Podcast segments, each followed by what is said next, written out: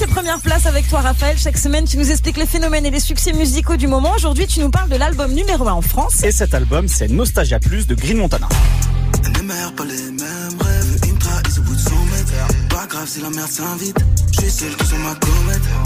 On est d'accord, c'est très bien. Ouais, c'est très chaud, très bon. chaud. Ça c'est Neymar hein, de Green Montana avec SDM et c'est le dernier single donc de Nostalgia Plus, le deuxième album de Green Montana. Et ouais, et c'est le premier numéro 1 des ventes pour cet artiste belge, chaperonné par le rappeur Isha et signé depuis 2019 sur le label 9 de I de Booba. En 4 ans et 3 disques, il a donc réussi à creuser son sillon pour séduire un public fidèle puisque ce Nostalgia Plus est numéro 1 uniquement grâce au streaming, contrairement à d'autres albums de rap français qui ont été numéro 1 des ventes grâce aussi au physique ces derniers mois. Ouais, c'est une belle performance. Comment ça s'explique d'après toi du coup? Bah sans doute la persévérance. Depuis ses Ouais. débuts, Green, il a affiné sa formule de rap de mauvais garçon chantonné à voix basse, des mélodies accrocheuses presque marmonnées ou murmurées sur pas mal de titres, en naviguant entre plusieurs tendances du rap américain et britannique. Et pour Stan, manager de Green, c'est ce parti pris qui a porté ses fruits. Il est sans concession quand il décide de pas articuler. C'est parce qu'il a envie qu'on aille rechercher.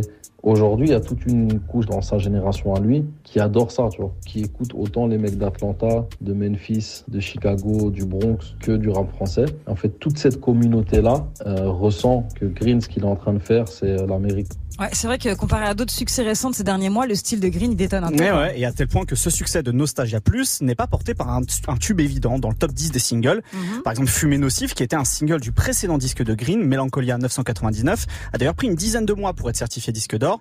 Et pour Stan, c'est toute la stratégie de la sortie des extraits qui est en jeu. Tu sais, moi je dis souvent, les singles, c'est comme des fenêtres qui permettent de voir ce qu'il y a à l'intérieur de la maison. Et la maison, c'est l'album.